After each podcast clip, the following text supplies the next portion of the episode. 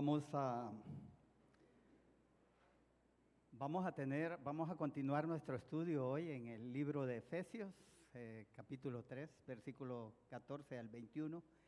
Eh, pero antes eh, queremos poner este tiempo en manos del Señor, así que vamos a vamos a inclinar nuestros rostros y vamos a orar. Señor, te damos las gracias por el tiempo que nos das aquí juntos. Gracias Dios por por tu palabra. Gracias Señor porque estamos aquí con ese ánimo, con ese deseo realmente de, que tu palabra nos instruya, que tu palabra nos muestre, Señor, ese, ese camino por el cual nosotros debemos de andar para vivir conforme a ese amor que tú nos has mostrado en tu palabra. Te ruego, Dios, porque en este tiempo podamos ser instruidos por tu palabra, de tal manera que pues podamos comprender ese amor y, que a la vez podamos eh, conocer el amor que tú nos tienes a cada uno de nosotros y que podamos vivir conforme, conforme a ese amor, Señor. Te lo pedimos en el nombre de nuestro Señor Jesucristo. Amén.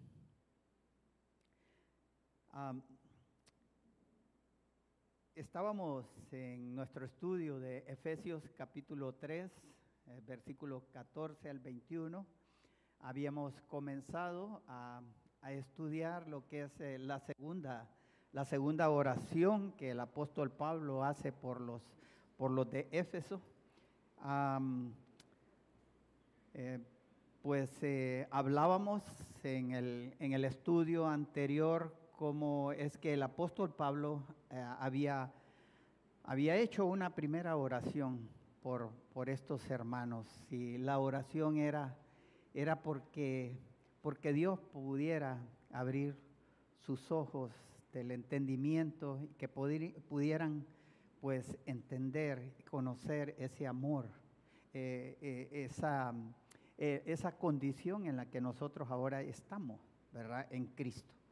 Que pudiéramos eh, conocer esas herramientas que Dios nos ha dado, con las cuales ahora nosotros, nosotros contamos en Cristo, ¿verdad? Que ahora, eh, ahora estamos en Él, somos parte de su familia. Eso es la primera oración del apóstol Pablo, que Dios abra nuestro entendimiento, hermanos, para que nosotros podamos eh, comprender quiénes somos en Cristo, que podamos entender cuáles son esas herramientas que Dios nos ha dado, nos ha proporcionado en Cristo.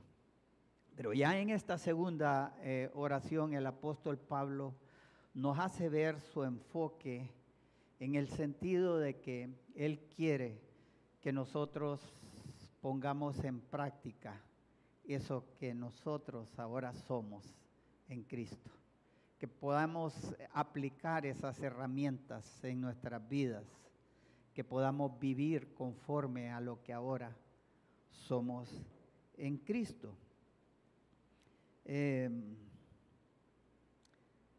el, pasaje, el pasaje aquí en Efesios 3, del 14 al 21, nos dice, por esta causa, doblo mis rodillas ante el Padre de nuestro Señor Jesucristo, de quien toma nombre toda familia en los cielos y en la tierra, para que os dé conforme a las riquezas de su gloria el ser fortalecidos con poder en el amor interior por su Espíritu, para que habite Cristo por la fe en vuestros corazones, a fin de que arraigados y cimentados en amor seáis plenamente capaces de comprender con todos los santos cuál sea la anchura, la longitud, la profundidad y la altura, y de conocer el amor de Cristo que excede a todo conocimiento para que seáis llenos de toda la plenitud de Dios, y a aquel que es poderoso para hacer todas las cosas mucho más abundantemente de lo que pedimos o entendemos, según el poder que actúa en nosotros a Él sea gloria en la iglesia, en Cristo Jesús, por todas las edades, por por los siglos de los siglos. Amén. En nuestro estudio anterior, pues eh, eh, pudimos, eh, pudimos ver cuál es el motivo, el motivo que Pablo presenta aquí de su oración, ¿verdad? Y, decíamos que, que, el motivo por el cual Dios se dirige esta oración al Padre es lo que ahora somos y tenemos en Cristo, en Cristo, que es lo que Él describe en el capítulo 2 de Efesios. Luego, eh, después de que Pablo pues eh, habla acerca de su motivo, de su oración, pues él procede hacer tres peticiones, tres peticiones en su oración. Eh, la vez anterior, pues llegamos a, a, ver eh, lo que es su primera petición en, la, en su oración. Y decíamos que, que su primera petición es la de que nosotros seamos maduros con ese poder espiritual que Dios nos ha dado a cada uno de nosotros. El apóstol Pablo dice en el versículo 16 que os dé conforme a sus riquezas en gloria, el ser fortalecidos con poder en el hombre interior. Y, decíamos que muchas veces eh, nosotros enfocamos nuestras oraciones más en nuestro hombre exterior y no en nuestro hombre interior. El apóstol Pablo como su primera petición ahí en su oración es que, que nosotros eh, pues eh, seamos maduros en nuestro interior. No está pidiendo por el hombre exterior, está pidiendo por el hombre interior. Y es que una oración majestuosa es una oración enfocada en ese sentido, que nosotros podamos estarle pidiendo a Dios por nuestro hombre interior. Que seamos maduros en nuestro hombre interior. Ya en el versículo 17, eh, el apóstol Pablo pues eh, nos presenta eh, su segunda petición, pero antes me gustaría que, que pudiéramos ver en Oseas capítulo 7, versículo 11, en adelante lo que, lo que Dios nos muestra. Y es que, hermanos, eh, eh, ¿por qué quiero compartirles este pasaje? Ah, en el motivo que Pablo presenta de su oración, creo que detrás de todo ese motivo está su preocupación, porque nosotros eh, pues vivamos conforme a lo que somos en Cristo, conforme a ese conocimiento que Él nos ha dado a todos y cada uno de nosotros y que no, no caigamos en la situación en que cayó el pueblo de Israel, en que Él conocía, conocía, el pueblo de Israel conocía la palabra de Dios, tenían la palabra con ellos, pero no la obedecían y no estaban viviendo conforme a eso. Y parece ser que el apóstol Pablo está preocupado porque también nosotros, además de conocer quiénes somos en Cristo, cuáles son esas herramientas que tenemos, pues que vivamos conforme a eso, que no vayamos a caer en esa situación que el pueblo de Israel estaba y es lo que vemos en Oseas 7, en el versículo 11. Dice, Efraín fue como paloma incauta, sin entendimiento. Llamarán a Egipto, acudirán a, Asiria. Cuando fueren, tenderé sobre ellos mi red, les haré caer como aves del cielo, les castigaré conforme a lo que se ha anunciado en sus congregaciones. Hay de ellos porque se apartaron de mí, destrucción vendrá sobre ellos, porque contra mí se, se rebelaron y los redimí, yo los redimí y ellos hablaron mentiras contra mí. Y miren lo que dice el versículo 14. Y no clamaron a mí con su corazón cuando gritaban sobre sus camas. Para el trigo y el mosto se congregaron, se rebelaron contra mí. Hermanos, el pueblo de Israel estaba en una condición en la que estaba, ellos tenían la palabra de Dios, pero se rebelaron contra Dios.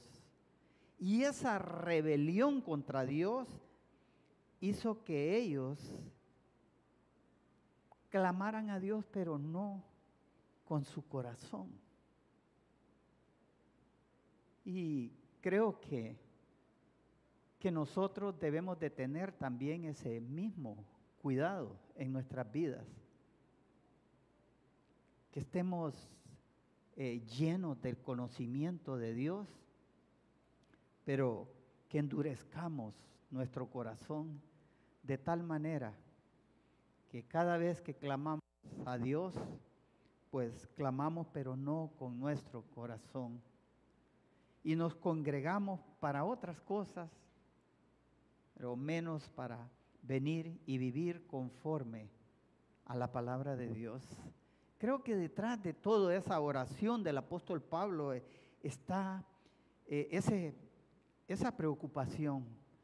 Hermanos, tengamos cuidado, tengamos cuidado. Yo creo que Dios está, eh, se complace realmente en que nosotros conozcamos su palabra, estemos siendo instruidos constantemente en su palabra, pero guardemos nuestro corazón y no nos llenemos solo de conocimiento, sino que pongamos en práctica ese conocimiento, porque de esa manera es que nosotros vamos a llegar a comprender el amor, la magnitud del amor de Cristo, que es eh, lo que el apóstol Pablo nos, nos lo dice ahí en su segunda petición. Miren cómo comienza él su segunda petición en el versículo 17 para que habite Cristo por la fe en vuestros corazones, a fin de que arraigados y cimentados en amor, seáis plenamente capaces de comprender con todos los santos cuál sea la anchura, la longitud,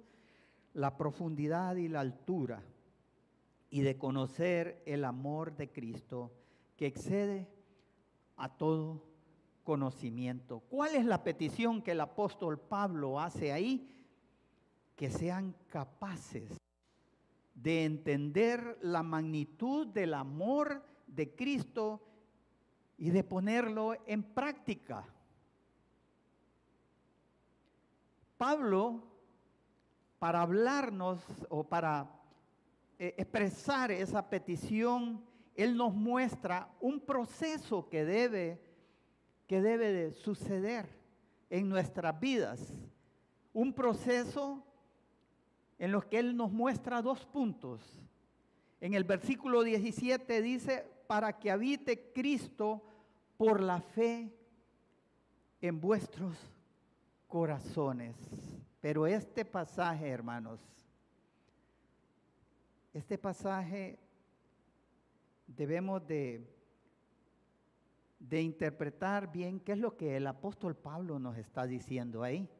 Porque nosotros sabemos que como hijos de Dios, como creyentes, pues el Espíritu Santo mora en nosotros. El mismo apóstol Pablo nos lo enseñaba, nos ha enseñado de que el Espíritu Santo mora en el corazón del creyente una vez que nosotros le hemos recibido al Señor como nuestro Señor y Salvador. Pero entonces ¿Qué es lo que el apóstol Pablo nos está queriendo decir? Para que habite Cristo por la fe en vuestros corazones. Da la impresión como que el apóstol se está contradiciendo ahí. En Efesios capítulo 1 ya nos había dicho en él también vosotros, habiendo oído la palabra de verdad del Evangelio de vuestra salvación y habiendo creído en él, fuisteis sellados, dice, con el Espíritu Santo de la promesa. El Señor Jesús mora en nuestros corazones a través de su Espíritu. En segunda de Timoteo 1, Versículo 14, el apóstol Pablo dice, guarda el buen depósito por el Espíritu Santo que mora en nosotros.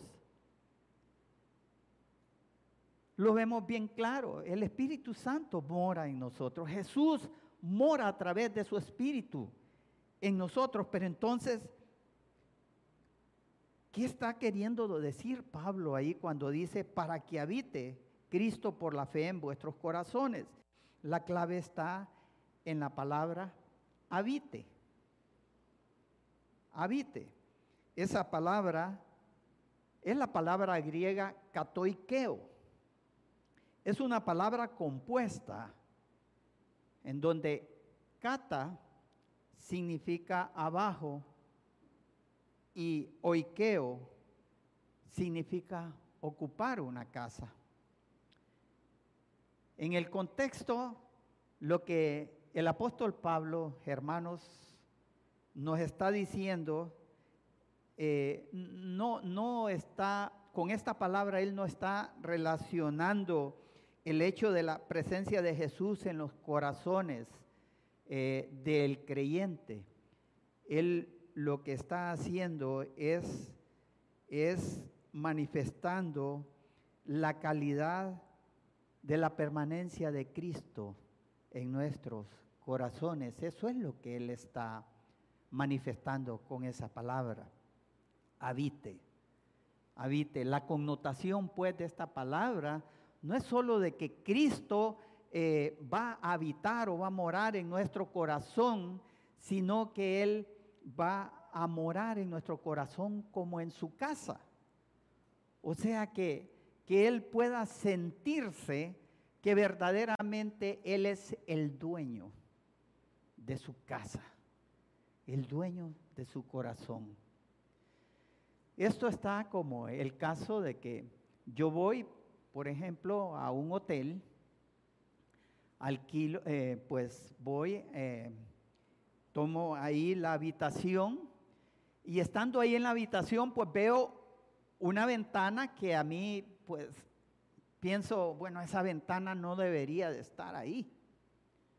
No, no me gusta el lugar donde está esa ventana y, entonces, pues, tengo que llamar a un constructor para decirle que, eh, por favor, quíteme esa ventana de ahí, ¿verdad? Quítela de ahí, póngala mejor en este, en este lado, aquí es donde me gusta. ¿Ustedes creen que yo puedo hacer eso?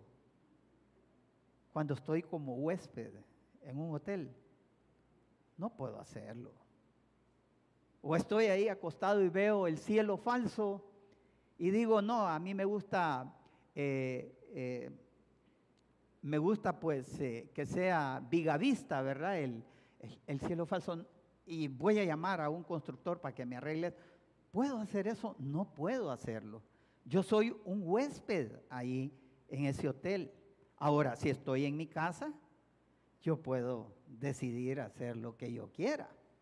Yo puedo cambiar lo que yo quiera. Pues precisamente ese es el sentido de esa palabra, habite, ahí, catoiqueo. Es que Cristo no lo veamos o no lo tengamos como un huésped en nuestros corazones, hermano que Él pueda habitar en nuestros corazones, sintiéndose Él ahí como en su propia casa, porque es su casa. Y Él puede hacer todos los cambios que Él quiera en nuestro corazón. Viene Él y dice, esto es basura, voy a sacar esta basura de acá. Y yo vengo y digo, no, no, no, Señor, no, no, no, eso no me lo vas a tocar. No, eso es oro para mí. Eso es algo preciado para mí. ¿Cómo vas a quitar eso? Él es el dueño de nuestro corazón. Él puede hacer lo que Él quiera con mi vida. Y ese es el sentido de esta palabra. Eso es lo que el apóstol Pablo nos quiere expresar, que Jesucristo, que nosotros permitamos que Cristo gobierne confortablemente nuestros corazones. Ese es el primer punto en el proceso para yo llegar a entender, a tener la capacidad de entender la magnitud del amor de Cristo y de ponerlo en práctica en mi vida. Pero hay un segundo punto. Una vez que yo eh, permito que Jesús gobierne mi corazón, pues entonces yo puedo ser arraigado y cimentado en ese amor, a fin, dice, de que arraigados y cimentados en amor. ¿Y qué quiere decir Pablo con ser arraigados y cimentados en amor? Bien fundamentados en el amor de Cristo. Ese es el punto. El segundo punto que el apóstol Pablo está mostrando en ese proceso es que yo pueda ser bien fundamentado en el amor de Cristo. Y él muestra ahí dos ejemplos, un ejemplo de la naturaleza y un ejemplo de lo que es la construcción o la ingeniería. Dice arraigados, o sea, como un árbol, pero un árbol que está con sus raíces profundas, con sus raíces de tal manera que, que, que permite que ese árbol esté bien fundamentado. Puede venir cualquier situación adversa o eh, puede venir cualquier verano que se venga y ese árbol está bien fundamentado. Y esto me lleva a aquel pasaje en Jeremías 17, 7 que dice, bendito el varón que confía en Jehová y cuya confianza es Jehová, porque será como el, como el árbol plantado junto a las aguas que junto a, a la corriente echará sus raíces y no verá cuando viene el calor, sino que su hoja estará verde y en el año de sequía no se fatigará ni dejará de dar fruto. ¿Cómo es que este árbol va a estar bien frondoso y bien arraigado? Es estando junto a las corrientes de agua. ¿Qué nos está diciendo con eso? ¿Cómo es que nosotros vamos a estar arraigados en el amor? Estando en la palabra. La palabra es esa fuente de agua que nosotros necesitamos para arraigarnos en nuestras vidas. Y luego dice, arraigados y cimentados. Aquí pues, el apóstol Pablo está eh, eh, está hablándonos de un término de, pues, de ingeniería cimentado, ¿verdad? Es como que, que nosotros siendo edificados, pues estemos seguros de tener un buen cimiento, que estemos bien fundamentados. Y esto me lleva a Mateo capítulo 7, versículo 24 al 25, cuando Jesús dijo, Cualquiera pues que me oye estas palabras y las hace, le compararé a un hombre prudente que edificó su casa sobre la roca. Descendió lluvia y vinieron ríos y soplaron vientos y golpearon contra aquella casa y no cayó porque estaba fundada sobre la roca. Lo que el apóstol Pablo nos está diciendo es que fundemos nuestras vidas sobre la roca. ¿Y quién es la roca? Es Cristo. Podemos, podemos ver nuestras vidas siendo edificadas. Podemos ver edificios bonitos, cómo, cómo va siendo edificadas nuestras vidas. Pero, hermanos, podemos ver el cimiento. No podemos verlo. ¿Cuándo es que se va a mostrar que verdaderamente nosotros tenemos ese cimiento y que está bien fundamentado sobre la roca? ¿Cuándo? Cuando vienen las pruebas. Cuando vienen las pruebas es cuando nosotros verdaderamente vamos a saber si estamos bien fundamentados. Cuando vienen las pruebas y nosotros no nos tambaleamos por cualquier situación, eso muestra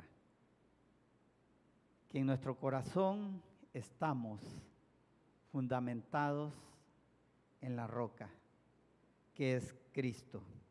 Una vez que el apóstol Pablo dice, a fin de que arraigados y cimentados en amor, nos sigue diciendo, seáis plenamente capaces de comprender con todos los santos cuál sea la anchura, la longitud, la profundidad y la altura, y de conocer el amor de Cristo que excede a todo conocimiento. Es así, dice el apóstol Pablo, que nosotros vamos a tener la capacidad de comprender la magnitud del amor de Cristo y de ponerlo en práctica en nuestras vidas. Aquí él usa dos palabras claves, comprender y de conocer.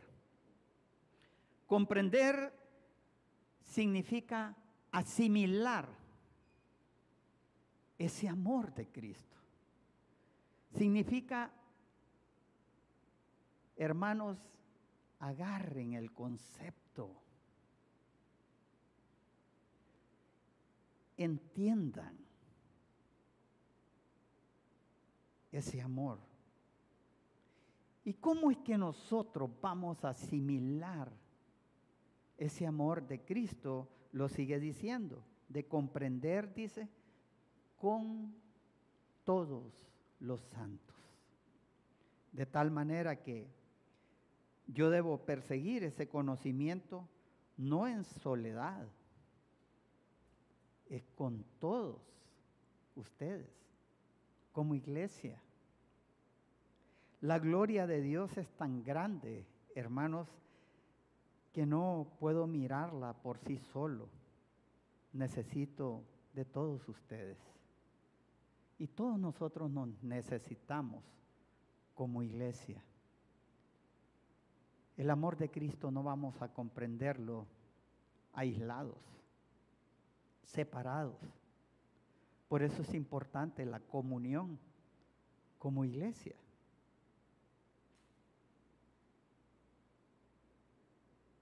Y sigue diciendo Pablo, para comprender con todos los santos cuál sea la anchura, qué tan ancho es el amor de Cristo, pues el apóstol Pablo nos lo mostró en Efesios 1 cuando, cuando nos dice que es tan ancho como para abarcar a todo hombre de toda raza, de toda lengua, de toda nación, sean gentiles o judíos. El amor de Cristo abarca a todo tipo de hombre. De tal manera que, que no hay, no debemos de hacer acepciones de personas. De conocer, dice, la longitud y qué, qué, tan, qué tan largo es ese amor de Jesucristo. Pablo también nos, nos, nos, lo muestra ahí en Efesios 1, que es tan largo como la eternidad. El amor de Cristo es eterno. Permanece. En 1 Corintios 13 dice que, que el amor nunca, nunca deja de ser. Cuando las circunstancias nos hacen perder ese amor por el hermano. Cuando el pecado nos hace dejar de amar al hermano, quiero decirles, ese no es el verdadero amor. El amor de Cristo permanece. No importa la circunstancia, vamos a amarnos. De conocer la profundidad, dice Pablo, de su amor. ¿Qué tan profundo? ¿Qué tan profundo es el amor de Cristo? Pablo nos lo muestra en el capítulo 2, cuando dice que, estamos, que estábamos en el infierno dominados por Satanás, por nuestra carne, por el pecado. Y estando en esa condición, el amor de Cristo fue tan profundo como para bajar a lo más profundo del infierno y librarnos de las llamas del infierno. Librar a su propia iglesia. Librarla de tal manera que, hermanos, podemos ver cómo muchas veces el enemigo, cómo muchas veces Satanás puede venir y buscar destruir a su iglesia.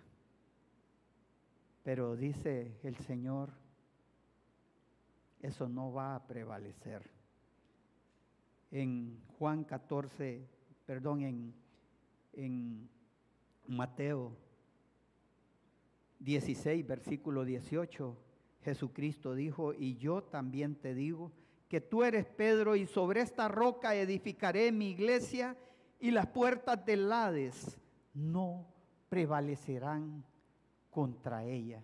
Si hay algo de lo cual nosotros, hermanos, podemos estar convencidos, es que su iglesia va a prevalecer contra los ataques del enemigo. Su iglesia prevalece. ¿Cuántas veces nosotros vamos a ver nuestra iglesia siendo atacada por el mismísimo infierno? Y mantengámonos firmes en el amor de Cristo, sabiendo que las puertas del Hades no van a prevalecer contra su iglesia. Y de conocer la altura de Cristo, qué tanto es de alto ese amor de Cristo. En Efesios 2 nos dice que es tan alto como para llevarnos al cielo y sentarnos con Él, en el trono, con Él. Así de alto es el amor de Cristo.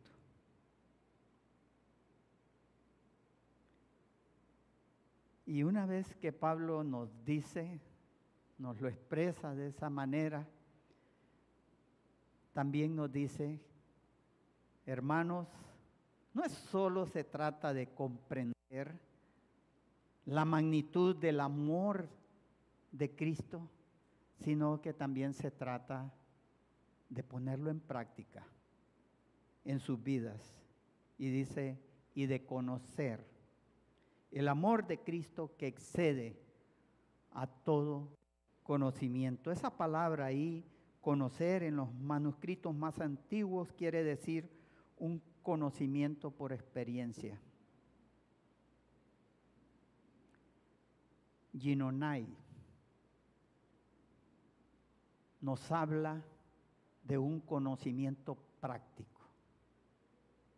Que pongamos en práctica en nuestras vidas ese conocimiento. Y de esa manera es que nosotros vamos a poder comprender y poner en práctica el amor de Cristo. Pero luego Pablo hace una tercera, una tercera petición que está ahí en el versículo 19, para que seáis, dice, llenos de toda la plenitud de Dios. ¿Qué nos está diciendo Pablo con eso? Que sean completamente semejantes a Dios, hermanos. Usted podrá decir, Pablo, pidiendo porque nosotros seamos semejantes al Creador. Óiganme, Pablo es un atrevido. Y nosotros estaríamos siendo unos atrevidos también con estar pidiendo ser semejantes a nuestro Creador. Hermanos, no somos unos atrevidos. Pidámosle a Dios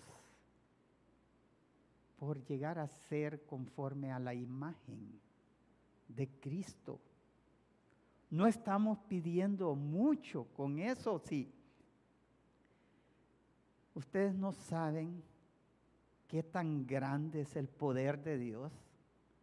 De tal manera que sabemos que aquí, pues en, en esta tierra, no, no vamos a lograr esa plenitud de Dios, pero sabemos que Cristo nos lleva hacia eso. El Señor nos lleva a esa plenitud de Dios. ¿Y por qué no pedir por eso? Estar lleno, dice, estar completamente dominados por el carácter de Dios. Eso es lo que el apóstol Pablo está pidiendo. En Efesios 5, versículo 18 al 20 dice, no os embriaguéis con vino en lo cual hay disolución, antes bien sed llenos del Espíritu, hablando entre vosotros con salmos, con himnos y cánticos espirituales, cantando y alabando al Señor en vuestros corazones, dando siempre gracias por todo al Dios y Padre en el nombre de nuestro Señor Jesucristo. Hermanos, ¿saben cómo es que Dios nos lleva hacia eso? Transformando nuestras vidas, transformando nuestra manera de hablar. ¿Saben ustedes cómo, cómo yo muestro que verdaderamente yo estoy creciendo en madurez espiritual? La forma en cómo hablo, cómo pienso. Cuando yo estoy conversando con los demás, ¿qué tipo de conversaciones tengo con mis hermanos? ¿Qué tipo de pensamientos hay en mi cabeza? ¿Cómo es mi conducta? Estoy con un corazón agradecido a Dios. Esa es la manera en que Dios está forjando en mí esa plenitud de Dios en mi vida. Sabemos que estamos en un proceso, pero vamos hacia eso. Y como les decía, hermanos, Pablo no está pidiendo, no está pidiendo algo que, que Dios no pueda hacer. Miren, para finalizar su oración, él, él pues hace una doxología y entra a hablarnos del contexto apropiado de las peticiones que él está haciendo en esa oración. ¿Cuál es el contexto? Él está confiando en el poder de Dios y su oración es para la gloria de Dios. Mis hermanos, cuando pidamos al Señor, confiemos que nuestra confianza debe estar en el poder de Dios. De repente yo me siento frustrado porque hay cosas en mi vida que no puedo superar. Pero el apóstol Pablo dice, y aquel que es poderoso para hacer todas las cosas mucho más abundantemente de lo que pedimos o entendemos.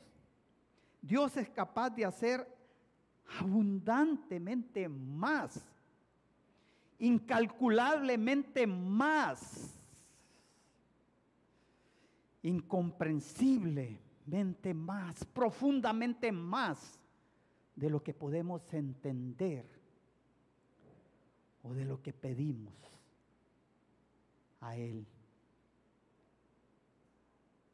Y en segundo lugar, segundo punto, es que hermanos, todo lo que nosotros pedimos, pidámoslo para la gloria de Dios. A Él sea gloria en la iglesia, en Cristo Jesús, por todas las edades, por los siglos de los siglos. Amén. Mis hermanos, una oración majestuosa es una oración en la que yo busco la gloria de Dios. No busco mi propia gloria. Yo sé que yo no, yo no tengo el poder para cambiar, pero Dios sí lo tiene. Y Dios me ha dado ese poder. Por el poder de Dios, la confianza en el poder de nuestro Dios y que mi intención sea la gloria de Dios, no la gloria nuestra. Hermanos, esta es la oración que el apóstol Pablo hace por nosotros. Orémosle al Señor con esa confianza de que su poder es grande. No existe nada que yo no pueda superar en mi vida. No existe razón por la cual seguir viviendo una vida mundana. Vivamos en santidad porque el poder de Dios está en nosotros y que todo sea para su gloria. Vamos a orar. Señor, te damos las gracias por tu palabra.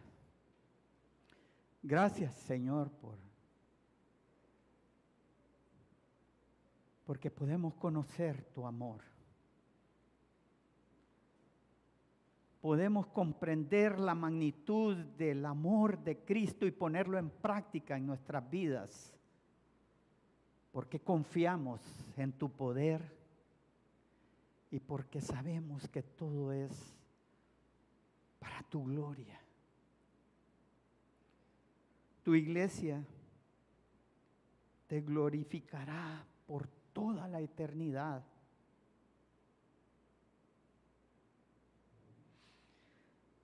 A Él sea la gloria y el imperio por los siglos de los siglos.